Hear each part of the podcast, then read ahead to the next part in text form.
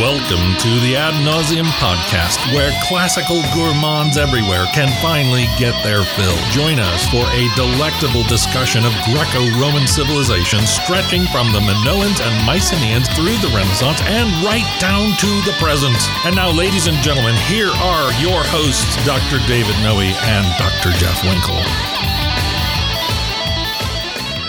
Welcome, listeners, to episode 47 of the Odd Nauseum podcast. My name is Dr. Jeff Winkle, and I'm here in what's we're calling right now Vomitorium West uh, with my good friend Dr. David Noe. How you feeling tonight, Dave? I'm doing pretty well, Jeff. Thank you so much for asking.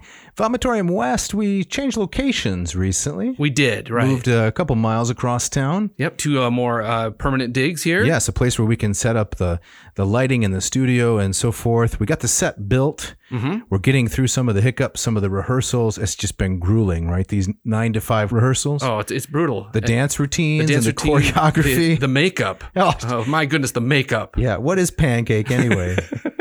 But we're not quite ready to offer that No. uh, that stunning visual experience, which Right. is, is uh, it's around the corner. we hope it's around the corner. Yeah. Absolutely. Jeff, I think we got a shout out to do tonight, don't we? We do. The, uh, tonight's shout out goes to uh, Graham Weber. Yeah, He is- Mr. Weber gave us a lot of information. He did a lot of, uh, and uh, we just don't have time to pack it all in here. No, but no, but uh, he lives in southern Illinois in a place called Waterloo. yeah, that, well, that's a name that has carries a lot of historic weight. It to does. It. Yes. Yeah, I don't know if the people who live there feel that way, if they they walk around thinking of Napoleonic intrusions and things like I that. don't know, um, but yes, he comes from Southern Illinois. He's he's about to be uh, a new father. yes, isn't that amazing? a daughter on the way. right, an occupational safety specialist. Yes, um, but a lover of of things classical, of things biblical. Um, he's been an avid listener for uh, for quite some time. Uh, he's he also told us that he has this strange um, uh, post COVID condition. Should we go into his medical history on I there? found, I found this really interesting. but- okay, well, it has a is a Greek word, that's right? what that's what really drew, drew to me. But he's, Yeah. he's suffering from uh, parosmia, Parosmia. which means he can't smell. He can't like stand the cer- smell of certain things. He'd be perfect for the vomitorium, exactly right. So he says he says he can't he can't uh, smell or drink coffee right? since that. but Uh, something along the lines of what does he say here? Uh, if I could drink coffee, I would something like that. You You're right. both make me wish I could drink coffee. That's right. It's those it's those uh, those ads, those wonderful Yeah. ads that we we do. Yeah, absolutely. And then he pays us this really sweet compliment. Uh, what does he say here? Your insightful commentary, witty banter. He's talking about you, Winkle. Hmm. Deep knowledge and command of the classical languages are an inspiration to me as an inspiring teacher of biblical and classical literature. Excellent, excellent. Well, thank you, Graham, for listening. Yeah, we'd like to say, Graham, you inspire us. Absolutely. You're out there Yes. carrying the torch, interested in these things. Uh, you and people like you are what keep this project going. We're Very, very true. Very grateful. Yes. All right, Dave. Tonight we're talking about Gorgias. Yes, we are. Why are we talking about Gorgias? Uh, well, why not? Why not? so we're going to talk about his encomium of Helen. right. Yes, so uh, Gorgias, the fifth century sophist, we're going to give you a little bit of a background on who he was and why he matters. But just as a as a lead in, he wrote this piece, uh, something he calls his joke on the character of Helen from the Iliad and the Odyssey. Yeah. and uh, he's going to defend her against all the detractors. Right, right. Now, my sense of, of Gorgias is, and correct me if I'm wrong, is that a lot of people take find him very difficult to interpret. And, Definitely and what we have of him is what isn't a joke. correct. Right. It's all quite fragmentary, but we're going to go through a little bit of the fragments. We're going to talk a little bit about his philosophy, about sophism in general. Mm-hmm. We're going to look at um, his appearance in the Platonic dialogue that bears his name, Yes. the Gorgias, and eventually we'll get around to the work itself, his defense of Helen. Talk a little bit about uh, translation techniques and uh, all the uh, the the poor work I did 20 years ago. translation ease. Right. And we're also going to get into maybe some ancient standards of beauty. Correct. And, uh, Aesthetics. what makes a person beautiful? Right, right. Excellent. Well, you've got, I believe you've got an opening quote for us. I do. This comes from our good friend H.J. Rose. I call him our good friend, but actually he's been deceased for a very long time, which means his work is in the public domain Mm. and it also is of very high quality. So Yes. here we go. This is from his Handbook of Greek Literature. First came out in 1934. This is page 279. He says, quote, after the downfall of the great tyrants, especially those of Syracuse, and the establishment of democracies in the island, there was an urgent demand for the art which claimed to manufacture persuasion, pethus demiurgos, and thus to sway assemblies and law courts. A great figure soon arose in the person of Gorgias of Leontini, the famous sophist who lived through most of the fifth century. In accordance with his own despair of positive knowledge, he naturally devoted much attention to that substitute for it which might be practically useful, and began regularly to study and apply the means by which prose may be made impressive and interesting while retaining its own character. Just to pause a minute, Jeff, we'd like that guy on the program, wouldn't we? Yes, Make make prose impressive and interesting. definitely. while Retaining its own character. Yes. Uh, so to continue here, his chief contribution was the so-called Gorgian figures, schemata. In other words, an elaborate arrangement of thought and language alike in a series of effective antitheses, elaborately worked out to give a rhythmical effect by the pairing of clauses, often rhyming, of the same length. Interesting. Interesting. So he he had rhythm and rhyme. Yes, exactly. Wow. Okay. And prior to this, up to this point, everything meaningful, and we've talked about this before on the on the show, everything meaningful was said in verse, in poetry. Yes. Right. Now, when suddenly the tyrants, uh, the age of the tyrants is done, democracy is on the rise, Rose says, there became a need for persons who could speak with persuasion and influence. Right. Gorgias fills that need by coming up with these elaborate schemas, figures of speech. Yes. And as I understand it, he um he ultimately makes his way from Sicily to Athens. That's right. um, as probably as part of a b- delegation to ask for Athenian help against um, troubles. Yes, that Back happened home. in 427. Where, where by which time he was a fairly old man already, or he was in his Yes, 60s. I think maybe? he was in his 50s or 60s. Uh-huh. So little is known of him, actually. Mhm. And uh, one of the best resources for him is a collection of fragments, right? Uh, De Fragmente der Vorsocratiker is uh, how it goes in the German. The fragments of the pre Socratics, right? Mhm. Everyone who comes before Socrates, uh, by convention, is called a pre Socratic. Uh, especially in philosophy, and a man named uh, Hermann Diels, right, a good German name, Hermann. Yes, in uh, 1902, he first published his collection of fragments of these pre Socratic philosophers. Okay, and this is this is the the source from which we know pretty much most of what we know about Gorgias, aside from the Platonic dialogue. Yes, exactly. So Yeah. he has gone through all of the different quotations from Cicero, Plato, any any place where one of these gentlemen is mentioned, and he has uh, assembled together all of the fragments, critically reviewed them, written a lot of commentary about them in German. It's all available in uh, the public domain. I spent a little time today reviewing, refreshing my knowledge um, of this particular author and uh, of what he gives us on Gorgias. Yeah, and you did some translating um, back in the day. I don't think we could call it that. we can't. Okay. I took one of the fragments, uh, Okay. that is the encomium of Helen, yep. and I rendered it into very workable, if uh, clunky, English. Okay. And we'll take a little uh, look at that later in the program. Okay. Looking forward to it. Yeah. All right. So where do we go from here? Well, we need to uh, talk a little bit about Gorgias's philosophy. Okay. In, in as much as we can even know that. Right, exactly. It's all very fragmentary, but again, Diels has put a lot of these fragments together for us. Okay. So now my sense is I don't claim to be an expert on Gorgias or the pre Socratics in any sense. My sense, and from what I learned, was Gorgias was in, in many ways considered maybe just shy of being a, a charlatan. Yes, that's definitely the way that Plato presents him. So he he's this he's a he's a guy who would go around and he could he would argue anything. He would get a display of uh, of learning of persuasion for money. Um, I think tradition says that he would hang out at at like sanctuaries like Olympia and Delphi. It's kind of a sideshow to what was going on. And- Right. and he'd put the hat down. He's like a like a guy busking in a subway station. That's not far from it. Okay, and uh, but uh, in terms of grounded in any kind of kind of rooted philosophy, he was more kind of a, a nihilist, someone who didn't Yes. who didn't who didn't have kind of a bedrock of, of truth that he rested his arguments on. Yeah, That's definitely the way that Plato presents him. Okay. Although in the Gorgias, as we'll talk about a little bit later, the, the again the dialogue that bears his name, uh, Socrates or Plato is fairly congenial toward him. He's kind of the the old man who has lived past his prime, and he deserves respect for his accomplishments as a stylist, even if it turns out his epistemology, his convictions, are pretty bankrupt and hollow. Okay. Okay. And Socrates' main criticism of Gorgias and those who follow his school is that they teach for money. oh, okay. All right. If you teach for money, it corrupts you. yes. It's okay to get money from your students, but they should give it up willingly after you uh, give them the instruction. I There see. shouldn't be an invoice, no bill at the end. Right. Right. So they listen to you and then they say, Oh, well, that was a pretty good lesson. I'm going to give you some money. Okay. But that's not your motive for doing it, according to Socrates, and Gorgias charges people up front.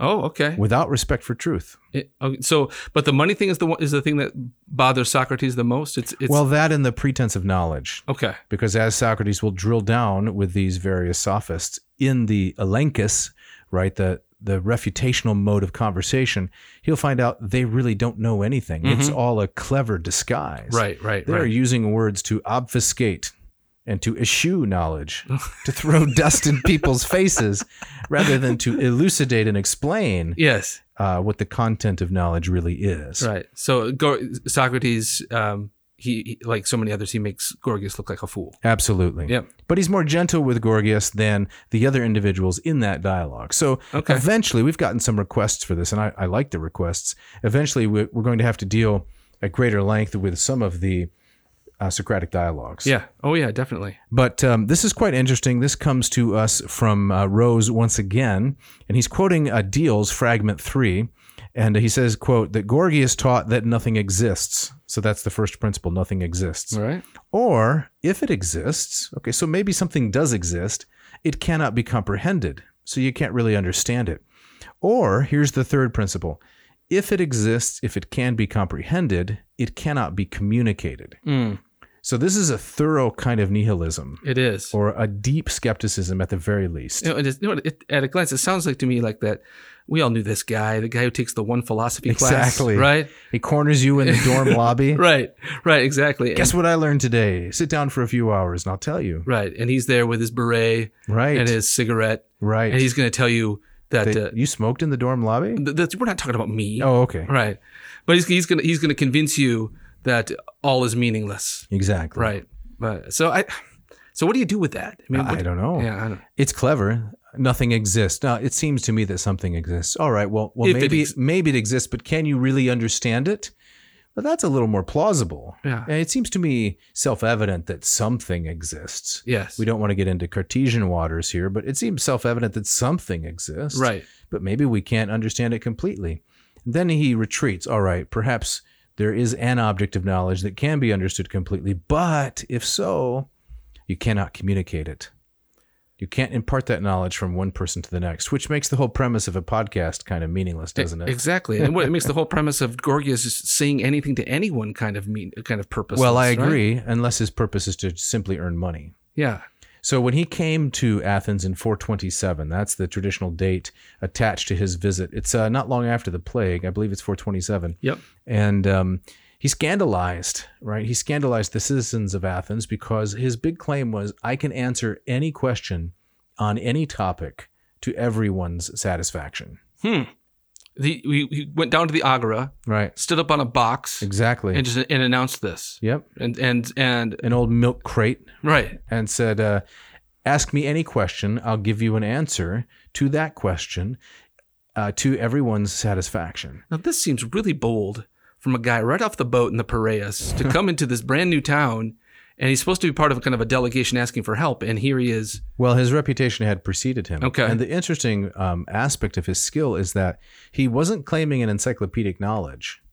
He- It's not as though he knew everything about the world such that he could really produce the answer on the spot. Yeah. What he was claiming was consummate rhetorical skill.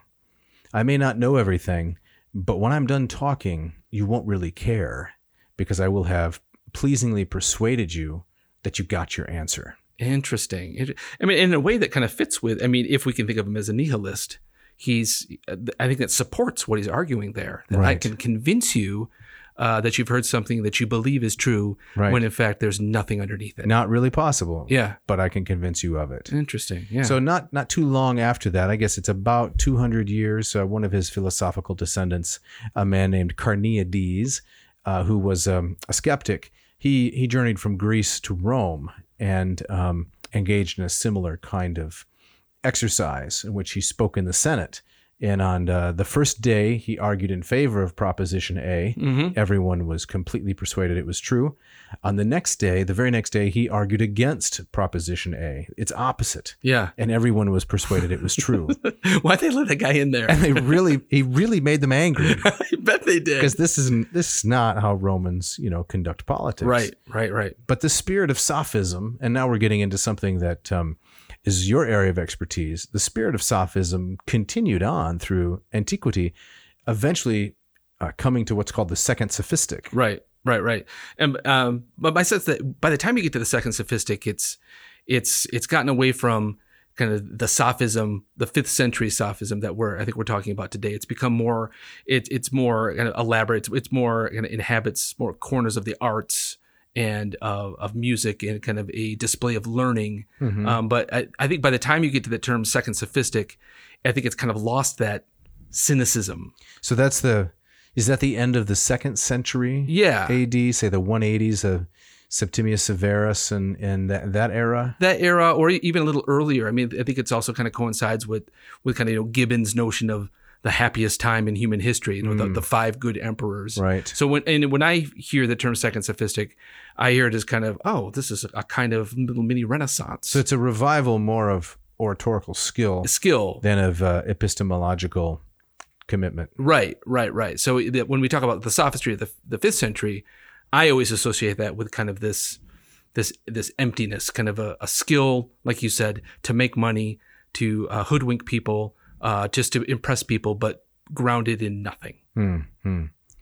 So in um, in Rose on that same page 279, we have uh, here what he calls quote a short example imitated from Gorgias's funeral oration delivered or professing to be delivered over the Athenian dead. And he says it will give some idea of his manner. Jeff, you want to you want to read that? 'Cause Hmm. Yeah, it's sure. quite delightful. Sure. Um, the quote goes something like this Servants of the undeservedly unfortunate, punishers of the undeservedly fortunate, advantageously of bold intent, in fit season ready to relent, by the mind's prudence overcoming valor's rudeness, froward toward the froward, uh, fo- sorry, froward against the froward, gentle to the gentle, fearless against the fearless, dread in the hour of dread. Yeah. So it's kind of like a bad rap, isn't it? It is. exactly. Oh, man. I'm not much of a connoisseur of the genre of rap, but if I were, this would rank pretty low. I think well, I'd have to I'd have to hear it with a with a, a beat behind it. Okay. It, it could be it could be a little old school. Servants of the undeservedly unfortunate, punishers of the undeservedly fortunate. You're going to do the beatbox. Advantageously of bold intent, in fit season, ready to relent, by the mind's prudence, overcoming valor's rudeness.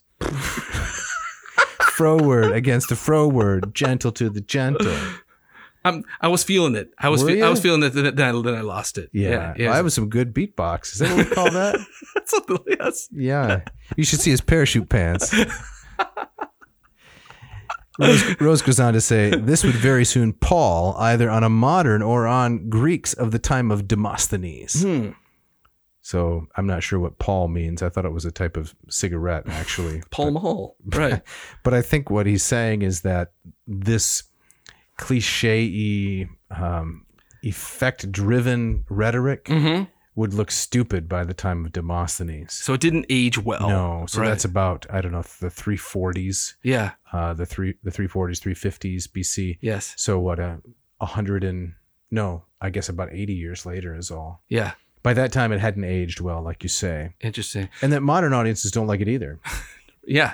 Well, it, it kind of I I think there's a modern corollary where I mean there was a while back when like having a rap in like an, an advertisement Oh, was hit for maybe like a month and now it's just when anybody goes it's it's become kind of a cliche written Yes. yeah I think we can trace it back even uh, further. We can trace it back to the Kennedy administration. With that far Ask not what your country can do for you, but what you can do for your country. that's kind of gorgian it is a Gorgionic device. very true. Absolutely. right right right And uh, it has, to my mind, it has the appearance of wisdom. It sounds so clever, but it it leaves me kind of hollow. Yeah. I, I don't like speaking in cliches. yeah no i hear you I have a really visceral reaction to it. In fact, this reminds me of, of a grad school exam t- i took long ago and i was asked to comment i don't even remember what it was comment on some lines of greek poetry hmm and i was coming up short with what to say about them so you you composed a rap. I, I that probably would have been better uh, but i noticed that a couple of the lines you read them in greek they rhymed yeah. So I, I commented on that, and, Ah. the, and the professor wrote back. I, I, I'll, I can still see it. He says,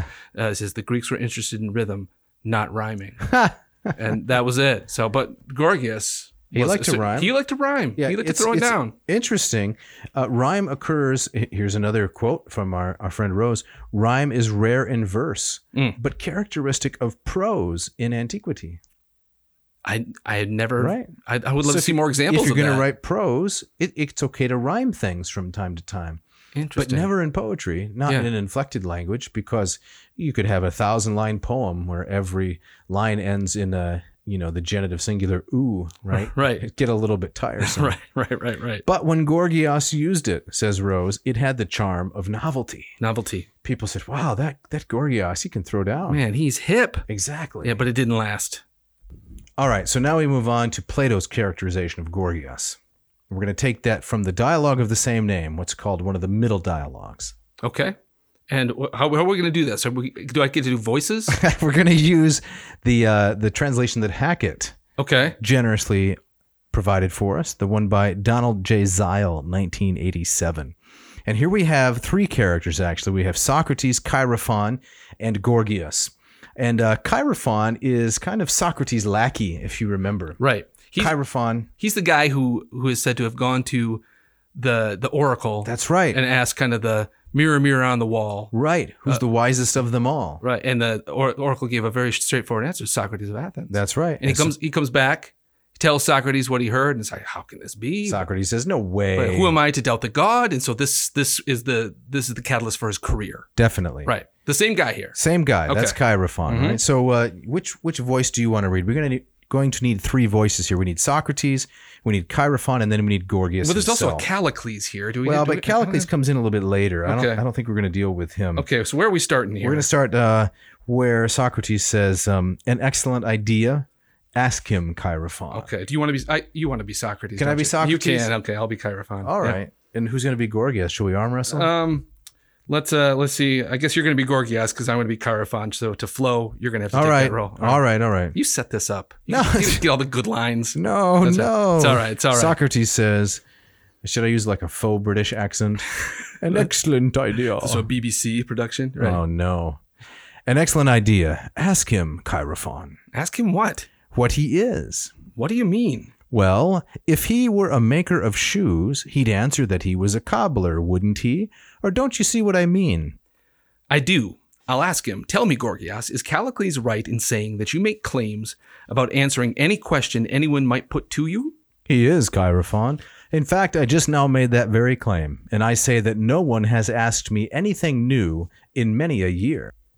Okay, so we've he's established that claim that you were just talking about. Right. He can answer anything anyone asks him, and then let's pick up the dialogue a little bit later uh, in the in the piece. Okay, and I'll read Gorgias, you read Socrates, right? Excellent.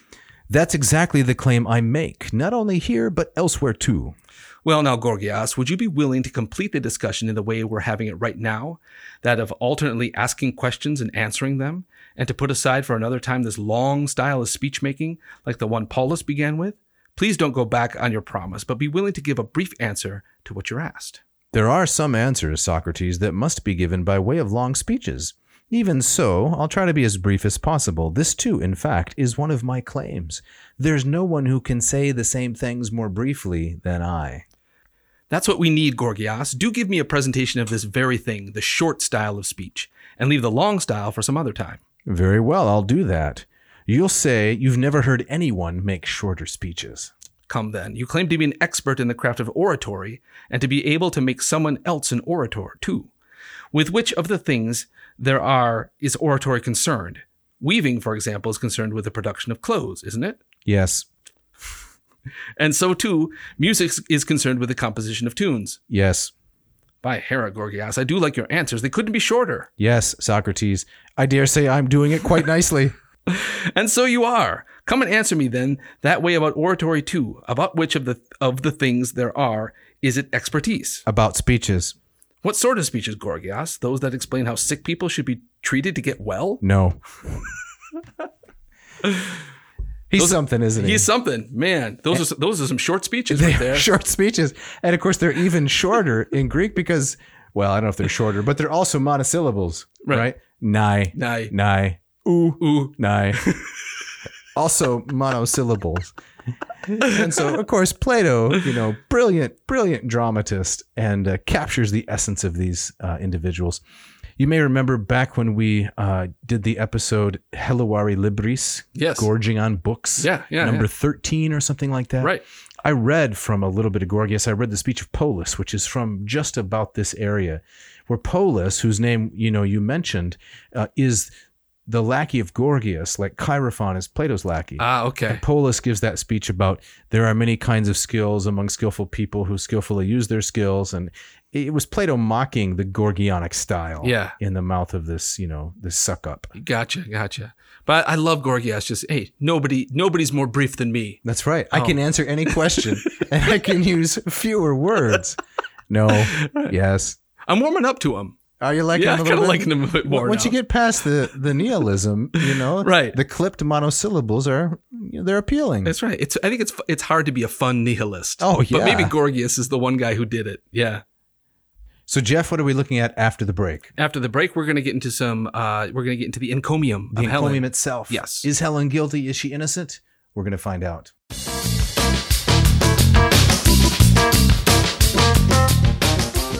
This episode is brought to you by Ad Astra Coffee Roasters of Hillsdale, Michigan. Patrick Whalen and his team are roasting some delicious beans just for you. Yes, I love their Huahuatenango. I love the You Tenebris. stole the Wawa Tenango at the start, I, ju- didn't I you? jumped on it because you left you left an opening. But whatever they're doing on that repurposed uh, bed roaster there in Yes. Hillsdale, they're doing it right. Yes, beans uh, rated 80% or better on the coffee scale, delivered to your door. Jeff, there's a coupon code, right, that our listeners can use? Yes, if they go to oddastraroasters.com and enter ANAA in the coupon code, they get 10% off anything they order. That's right. Ad nauseum, ad astra, A N A A. yes. Check it out. This episode of Ad Nauseam also brought to you by Hackett Publishing.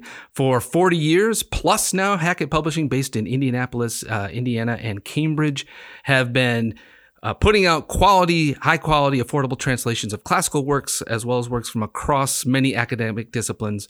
I love their stuff. I've used their stuff. Dave, what do you like about Hackett? Well, we were just reading from the Donald Zeil translation of the Gorgias, Right. 1987. Think that's uh, that's going uh, more than 30 years now, and that translation is as precise and fresh as when it first came out. I really like it. It was great. And uh, Hackett has a wide range of excellent products, and they have been generous sponsors of this podcast from the very beginning. That tells you something. It does. Doesn't it? About a publisher that, uh, of course, they're in it to earn money, to make money by selling their volumes, but they're committed to the classics uh, more broadly. And they took a chance on a couple of chuckleheads who didn't have Exactly. any idea what they were What are doing. we talking about here?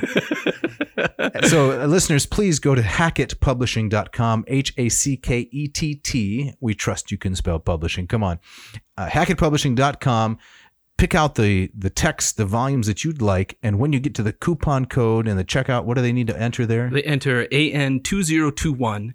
And this is this is phenomenal. They get 20% off Wait, wait, dramatic pause. they get How much?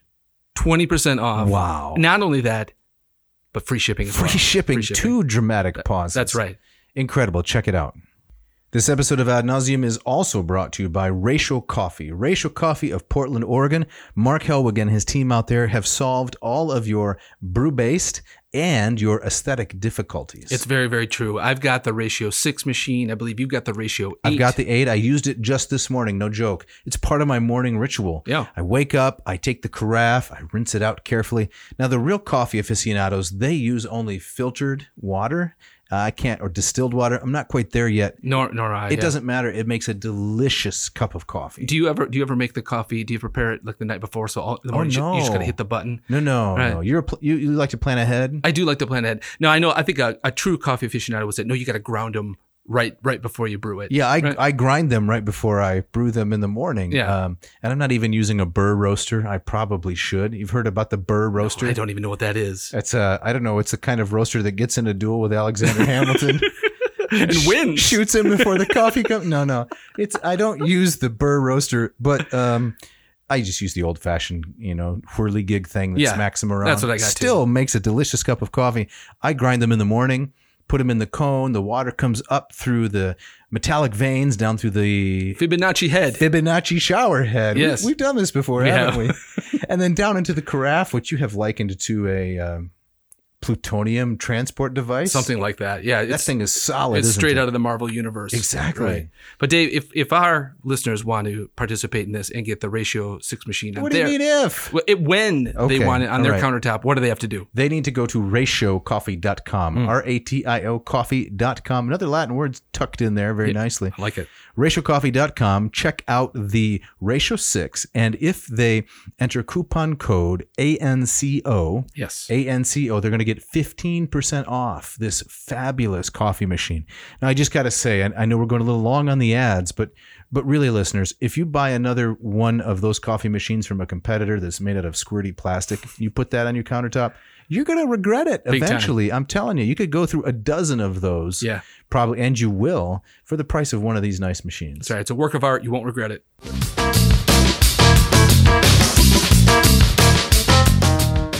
All right. As we get back into it, we're going to dive into Gorgias's Encomium of Helen, That's correct. and we're going to get into your translation Oh, yes. of the Encomium of Helen. Uh, but first, you're going to read us a little Greek. I am, yeah. So here's the title. This again is from the Fragmente der Vorsokratiker, put together for us by uh, Hermann Diels, right? A hundred years ago. See how good scholarship lasts? Yeah. People are still mining this stuff. So the title is Gorgiu Helenes Encomion, and he says, Cosmos pole men evandria somati de kalos, psyche de Sophia pragmati de arete, logo de aletheia, ta de enantia tuton acosmia. Andre de kai gunaika, kai logon, kai ergon, kai pollen, kai pragma chretomen, axion a painua paino timon, do de anaxioi, momon epithethenai. Very nice. Is there some rhythm This- in oh, that? I, right? that was that was some Run DMC.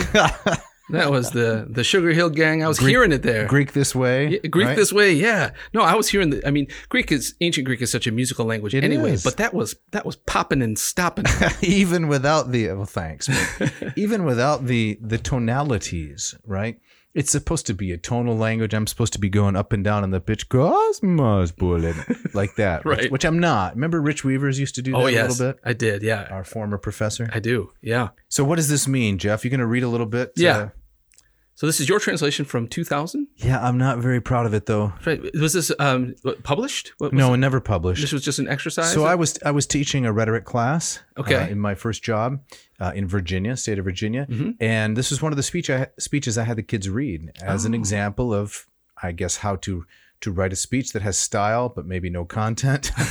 and I thought, well, you know, it's it's not easy to come by, so maybe I'll just translate it myself. Not very pleased with the final product. Okay. Well, let's let our audience be the judges. All right. All right. As the adornment for a city is its courage, and for the body, beauty, for the soul, wisdom, and for an action, excellence, so for a speech, it is truth. But the opposites of these are disorder. Man and woman, and word and deed, in the city and in action, these are which are worthy of praise. It is necessary to honor with praise, but to lay blame upon the undeserving one. For the error and the ignorance of blaming the plaise- praiseworthy are equal to that of praising the blameworthy. Yeah. you see that parallelism? I, I think I mean it's not a very good translation, but it does capture some of that parallelism, right? Oh, yeah. the error and ignorance of blaming the praiseworthy are equal to that of praising the blameworthy. But, it- eh, but, I mean, is part of Gorgias's intent here is to kind of keep his audience off balance here? Is it, I mean, I suppose. or just kind of to kind of wow them with the rhythm. yes, And that's first of all. And, and what he's trying to say is secondary. that's right. It's the combination of antithesis, right, putting things in contrast, and then also parallelism. So you see, the adornment for a city is its courage, for the body, beauty, for the soul, wisdom. All of these uh, connections, right? But then he says at the end of that first sentence, which may seem surprising for a nihilist, so for a speech, it is truth. Right. Right. Truth for a nihilist? So again, if, if people, if his, if his reputation had preceded him, people have got to be thinking, okay, what is he up to? Right. Yeah. All right. Well, I think that the second section here, right, the second section uh, gives us some indication about where Gorgias is heading. He says, It is the part of the same man both to say rightly what is required and to refute those who find fault with Helen. So now he's getting down to his main subject This here. is the subject. Okay. A woman concerning whom both the testimony of the poets and of their listeners is unanimous, and the reputation of whose name has become an everlasting memorial of hardships. So Jeff, Jeff, what do you think of when you hear the name Helen? Well, I mean, I think of her more or less kind of how she appears in, in Homer's epics. Uh, in, in- she has a, a role to play in both the Iliad and in the Odyssey. I, I mean, I've I've come across this idea that you know Helen eh, for the Greeks was um, you know um, reviled Mm-hmm. as you know causing all of this death and destruction. Does, uh, doesn't Homer call her Kuklops? No, not Kuklops. I'm sorry, Kunopes. Kunopes, dog-eyed, Dog face, dog eyes. Right. But at the same time, I think, you know, in book three of the Iliad, um, I think we, as we talked about maybe in episode two of the podcast. Oh, really? Way back. Way back then. Oh. Um, Homer is very gentle with her. He has Priam, you know, he calls her up to the to the battlements and hmm Priam asks her to identify these Greeks down there below. Mhm. And he even says, I don't blame you. Right. Right. I blame the gods. Right. And it's Paris who comes off as the player, the, the Mhm. one who's to be um, reviled in, in that story. Yeah, he's a lout, and of course, uh, Aphrodite whisks him off the battlefield right before Menelaus kills him, Right. and drops Paris in um, the bedroom chamber of Helen, where Helen again shows a certain amount of courage in saying, "You're not half the man my husband actually is." Right. Menelaus. It's a good thing that you got off the battlefield because he's the real, the real deal. He was going to kill you, Mm-hmm. but then overcome by Aphrodite, right? Uh, she consummates her love with him. Right, right, right, right. Yeah, but I think it's still it's a far cry from what Gorgias is suggesting here. There's a unanimous hatred for Helen, Hmm. right? I mean, in the Odyssey, as we also talked about in this podcast, um, she comes off a little bit more crafty, right? Um, uh, Witch like. Witch-like, right? exactly. She's spiking the drinks, Right, with her pharmaca, it seems like that's Odyssey four. Right. She and uh, she and Menelaus are at home in Sparta. hmm Telemachus, I don't remember who's the other guy, Nestor's son. Uh, Um, Pisistratus. but yes, that's Yeah, right. Yeah. They come they come there to Sparta, and Helen doesn't come off too good there. And She doesn't. She tells that crazy story about imitating the voices of the men's wives to try to draw them out of the horse Right. that's going to sack Troy. But Gorgias says she is a, a memorial, an everlasting memorial of hardships. Hardships. Yeah. And then he goes on to say, But I myself desire, by offering a certain argument with logic, both to put an end to the charge made against this woman, wrongly slandered, and also to reveal her slanderers as liars and to demonstrate the truth, or, we could say, editorializing at the very least, stop their ignorance. Stop their ignorance. Okay. So that's the theme, right, of this little encomium, right, this hymn of praise. Mhm. Helen has been wrongly accused, and he, Gorgias, is going to right this wrong. Right. So now I'm imagining him, this him performing this at at as you as the travelers are coming into Delphi, Mm-hmm. and he's saying, "Yeah, you p- put a little money in the basket, Right. and I will argue against against something that everybody believes." Yes, since the time of Homer, this has been the name associated with the cause of the whole war. Right. And I'm going to tell you why you everybody's been wrong about this. Exactly. Okay. So that takes some chutzpah, right? It does. That takes a little moxie. I'd, I'd stick around. Yeah, I'd like to hear that, frankly. Yeah. All right.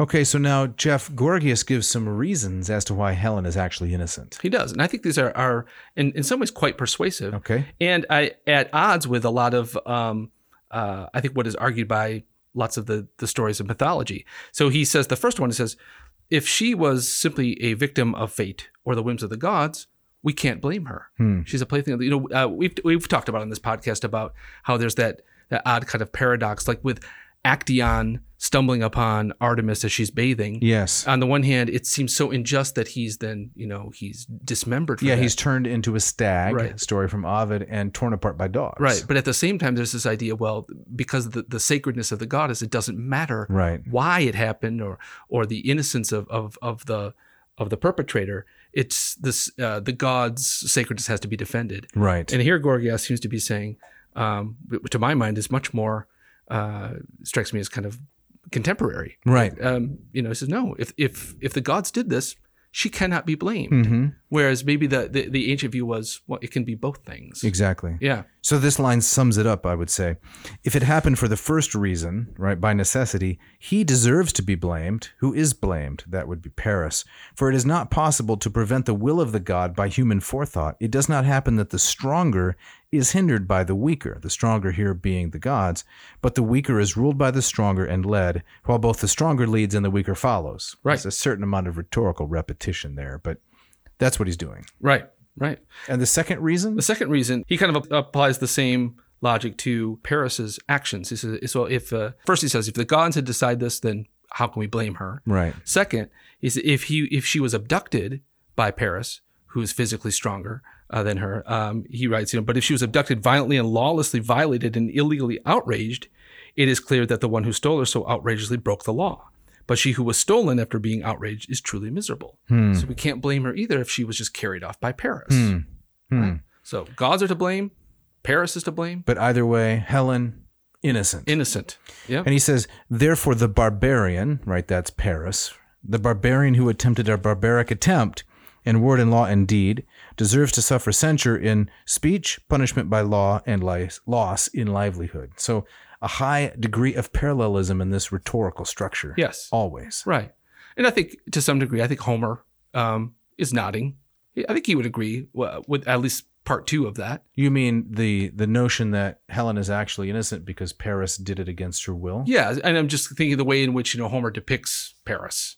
Um, it's like Homer's like, yeah, okay, this guy, this guy has it coming. hmm Orlando Bloom, if we go back to Oh, that guy's got it coming. what was a clunker episode, wasn't Oh, it? It's, it's, it, I think it's gaining steam. had a nice title. Oh, the more bods than More gods. bods than God. Listen, if you've missed that one, go check it out. please, please, Please check it out. I'm pleading with you. So, what's the third reason? Um, the third reason I believe is uh, it's the power of love. Is the power of love or the power of speech? Power, maybe it's the power of speech first. Yeah. Right. The power of speech. Um, so he writes, but if speech was persuading and beguiling her mind, Helen's mind, it is not difficult to offer a defense in respect to this charge and to free her from blame in the following manner. Speech is a powerful force, which with the tiniest and most invisible form accomplishes the most astounding feats. Hmm. Now, here, Gorgias is he's patting, He's his own- patting his own- himself on the back. He's like- He's saying, "Yeah, so, uh, I'm what I do is so powerful Right. that you know, if I was trying to persuade Helen, you could not blame her." yeah, and what's worse than a self-referential, a self-referential, sly, self-congratulatory kind of idea, uh, you know, slipped into a public presentation like they do on podcasts? Yes, Don't you hate that? I hate that. I was with him when he was dropping his knives and his ooze, right? but now, now I'm No, now he's okay. lost me again. Yeah, So he says, it is able, it being speech, logos, is able to check fear and to remove pain, to stimulate pleasure and amplify pity. I will now demonstrate how these things happen. It is necessary to demonstrate this for the listeners by proof. So he's going to give then a demonstration, oratorical demonstration of the power of words. And if, if Helen were overcome by words, then it's not her fault either. it's not her fault. All right, Not the gods, right? If the gods did Did it, it- she's innocent. if Paris did it, She's innocent. and if he was, if he persuaded her, or somebody persuaded If her. words did it, if words did it, she's innocent. she's innocent. So you start to wonder: Is there any way that anyone can be held responsible for any action? what's What's the fourth? Uh, fourth, I believe, is is uh, it's the power of love, as Huey Lewis sang Okay. many years ago. Or Celine Dion? Did she sing that too? Yeah. Oh, okay. I was thinking the one from Back to the Future. yes, I know that one. Okay, yeah. Well, either one is uh, also holds um, uh, Helen innocent. Okay. I think Jeff, though, but before we go on to she's innocent because love made her do it, we Okay. need to talk about how words are like drugs. Uh, oh, really? Yes, So he, she, Gorgias goes on. he does. Okay. This is in section fourteen. All right. He says, but the power of speech relative to the disposition of the soul has the same rationale as the disposition of drugs relative to the nature of bodies. You following? For just as different drugs pull from the body different fluids, that can be a What's mess, he talking about? and arrest the elements of disease or of life, Okay. so also some words soothe, some excite, some cause fear. Others establish confidence in their listeners, and still others, persuasive words, intoxicate and bewitch the soul by a certain wickedness. So he's got the the cure for what ails you. Exactly. He's like the, the the guy with the medicine the medicine wagon and Right. What what what do you need? it's got a thousand drawers. Right. Each little tiny drawer he pulls out, there is a word that is aimed at your need, your desire, your weakness. So language is like a drug. And this is interesting because, of course, he's defending Helen. And what did we see Helen do in Odyssey Book 4? she was spiking drinks. She was putting drugs and drinks, pharmaca. Pharmaca. Right? So throughout the Odyssey, we see that these powerful words, which Odysseus traffics in, they're like drugs. yeah. Right. Gorgias picks this up. He does, and um, probably not a not an accidental illusion. No, I don't think so. Right. So the fact that this is section 15 if she were persuaded by a speech if helen were persuaded by a speech she did not commit an injustice but suffered bad luck has been stated already. But now we go on to the fourth charge, right? And this Right. is the one of love. So, Jeff, can you explain that part to us? Right. So uh, again, he, he kind of takes it uh, back to the gods once again, and that, that he, he talks about the power of, of Cupid or the power of Eros, and to fall under the spell of Eros, it's the whim of the gods once again. Uh, he writes in section 19 If therefore the eye of Helen was delighted by the body of Alexander, which is another name for Paris, and provoked in her soul a desire and struggle for love, what is so surprising about that? This love, if it is a god, has the divine power of the gods. How then could someone being weaker resist such a one and restrain the powerful? Hmm. So once again, If you're in love, you are out of your mind, basically. You are a slave to love Mhm. and you cannot resist. right. This it kind of anticipates the Cupid we see in Ovid in Mm-hmm. the Apollo and Daphne story, where he says, where Apollo mocks him and he's and Cupid texts back and is basically, "Hold my beer Right. and let me show you who's really in charge." exactly. Right. That You said that's the Daphne story. Yes. Right. So he shoots Apollo with a gold tipped arrow. Right. And he shoots Daphne with a leaden tipped arrow. Right. It makes them have the opposite effect. Right. Yeah. It also anticipates, quite interestingly, it just occurs to me now, Augustinian psychology. Oh, how so? Well, because Augustine says, if you ask me why men sin, I'll say it's because they love to do so. Hmm. But if you ask me why do they love to do so, he says, I have no answer. It's I- I'm out of my league there. I'm out of my depth. I don't know. Interesting. So actions are driven by loves, Mm. right? yeah. And uh, in some sense, you can't control how you respond in a given situation. You simply do what you love, or you become what you love. Interesting, interesting. Right, right. Um, he goes on, he says um, in that same passage, but if it is a case of human weakness and the ignorance of the soul, there ought to be no assigning of blame for wrongdoing, but instead a due consideration for her misfortune. Hold on now. So Yes. we're supposed to feel sorry for Helen? Yes. She's she's in the throes of, of, of love. She's a victim. she's a victim. so the gods made her do it. Mhm. Paris made her do it against her will. Uh, rhetoric made her do it, Yes. or love made her do it. Right. Yeah, exactly. And no matter which of the four is true, we should have mercy on her. And Marcia, she's a she is a victim. What do you think of that? um, at you know at uh, at worst, she's a victim of bad luck, as he puts it. Yeah. hmm. He writes, For she left, when she left, as the ransom of fate, not by the wishes of her will, and by the constraints of love, not by the preparations of design. Hmm. So she's not the, s- the, the scheming mastermind. It wasn't her idea. Uh, she's just a plaything of the stronger.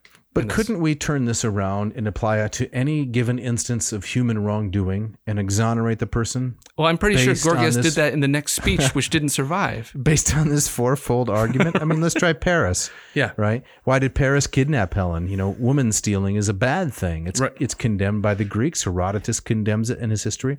So Paris did it because the gods made him.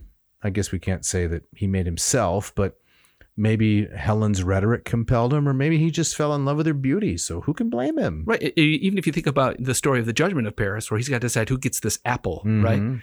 And um, when he, the moment he is chosen to to answer that question, he's doomed That's right. because to please one goddess, you're going to anger two. Yes. He, there's, he can't win. Yes, that's the Casus Belli. So he chooses Aphrodite, gives the stiff arm to what is it, Athena Then- and, and uh, Hera, right, right?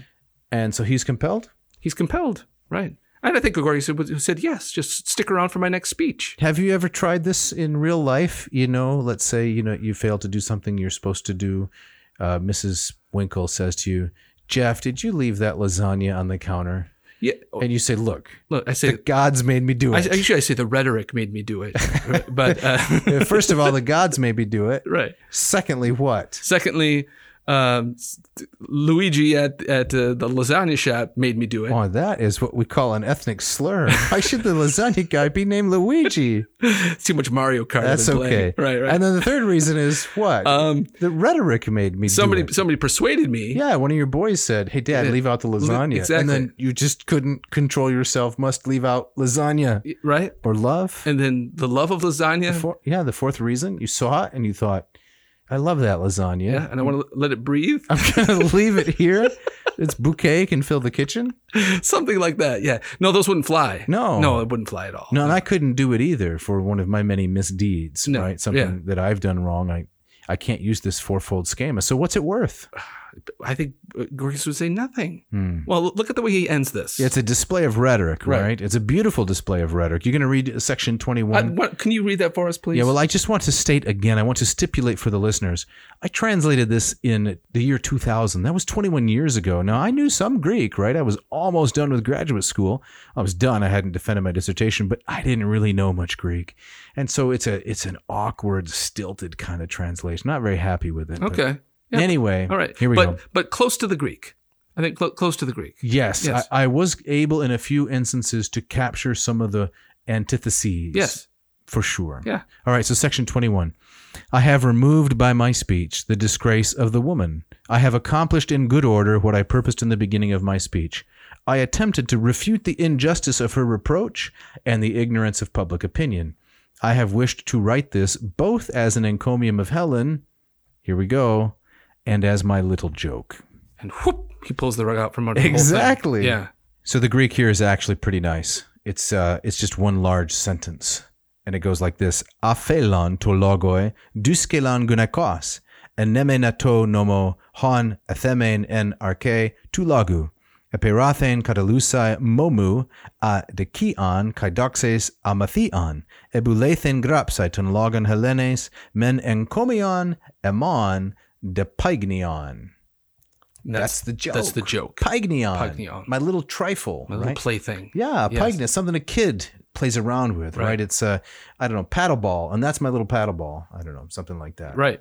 It's great. I know, you know, looking at the Greek and hearing you read it, it's very clear. It is. It's it's very straightforward. it is not difficult. This is Greek. not Thucydides. No, no, no. Yeah. It's it's quite straightforward. Wow. Yeah. And he says at the end, "Hey, it's all a joke." It's all a joke. Now, nobody knows really what to do with this. And frankly, uh, we like to say on this podcast, the purpose or the sorry, the job of a scholar is to see what isn't there. That's right. Exactly. and to spill barrels of ink on relatively minor points. Mhm.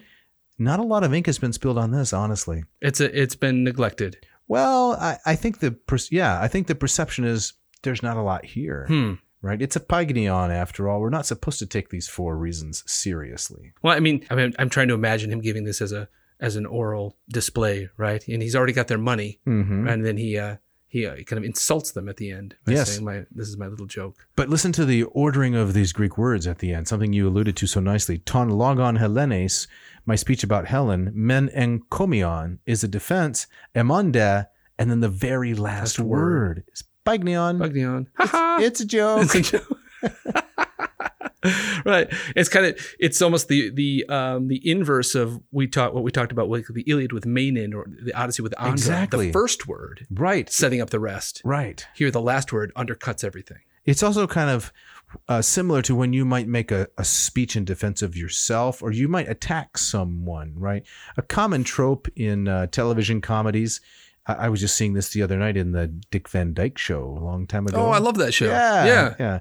And they they were going to play a practical joke on one of the characters, and the practical joke was treat the person really mean in some way. So they spent a lot of time. Okay, you know, we'll we'll treat them really mean to achieve this desired end, and then at the end you say, ah, it's a joke, and it falls really flat. Hey, I imagine that would fall pretty flat. To, to me, at least, Yeah, right? Because yeah, how yeah. do you justify all that cruelty and Right. just by saying, Ah, "Eh, you know, isn't it funny? yeah, no. Not really. So yeah, I, I, I have to wonder how this went over.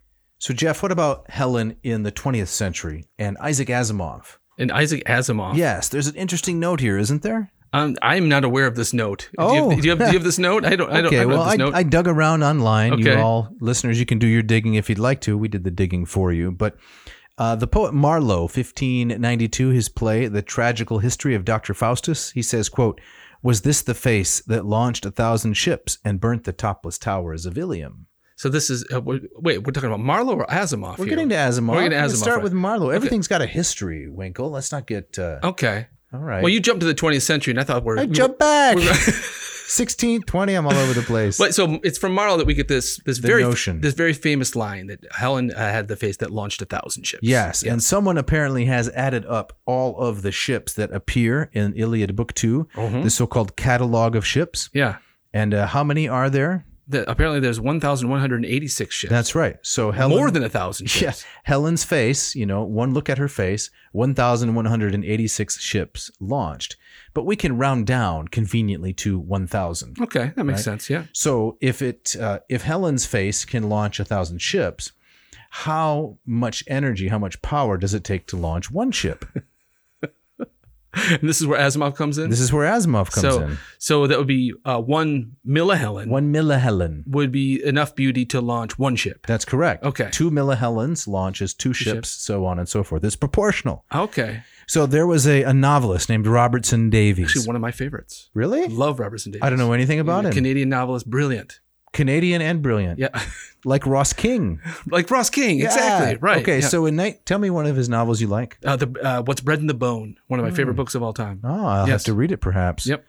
It's not a horror movie It's book, is it's it? not. It's not. No. Okay.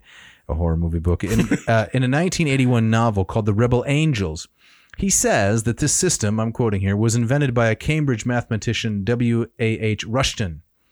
And Asimov, finally Asimov, in his 1992 collection of jokes and limericks, Asimov claims to have invented the term in the 1940s as a grad student Hmm. That he sounds about says right. that it's a Helen, right?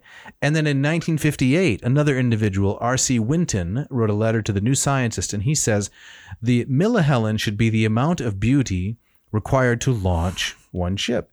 So that's how much it takes to launch one ship is a millihelen. But the system goes on, right? Yeah.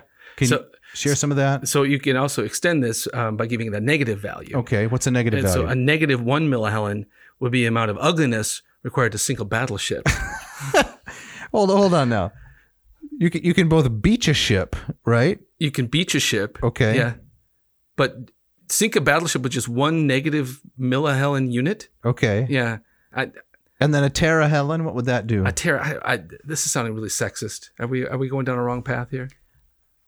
Only if one assumes that only women are beautiful. Okay. All right. Um, uh, maybe you, you just, you just re- uncovered my own I bias. don't know. All right. Okay. I, I think men can be beautiful too. okay. But Yeah. the Iliad is written about feminine beauty. that's true. Although, I mean, you brought up the question probably just as a joke more than anything, but Yes. Homer does describe masculine beauty as well.